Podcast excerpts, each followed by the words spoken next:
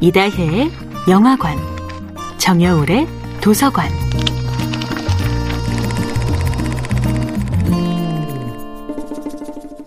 안녕하세요. 영화에 대해 잡학다식한 대화를 나눌 이다혜입니다.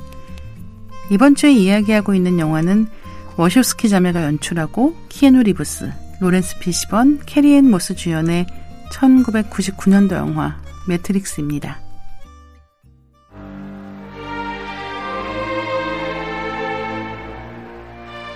처음 개봉한 시기가 지나서 봤을 때 더 놀라움을 주는 영화들이 있습니다.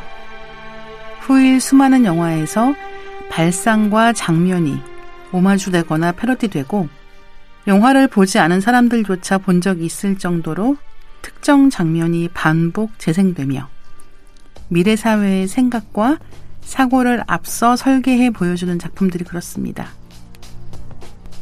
매트릭스 시리즈는 1999년에 1편이 개봉한 이래로 2003년까지 총 3편의 영화가 제작되었습니다.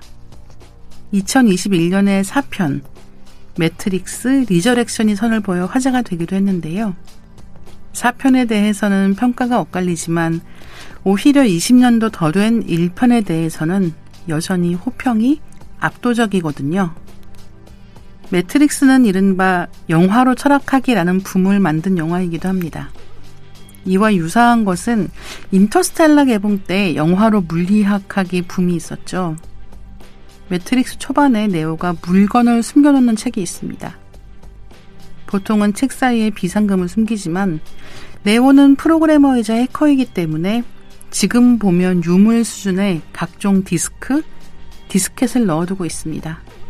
물건을 숨기는 두꺼운 하드커버 책이 바로 프랑스 사회학자 장 보드리야르의 대표적인 저서인 시뮬라시옹입니다.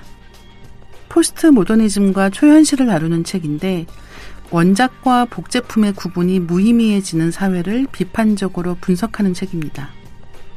시뮬레시용이 1981년에 출간되었고 매트릭스는 1999년에 개봉했습니다. 2020년대에 멀티버스니 메타버스니 하는 여러 논의가 실현되는 듯 보일 때 다시 이 책이나 영화를 보는 것은 색다른 경험이 아닐 수 없습니다. 이다혜의 영화관이었습니다.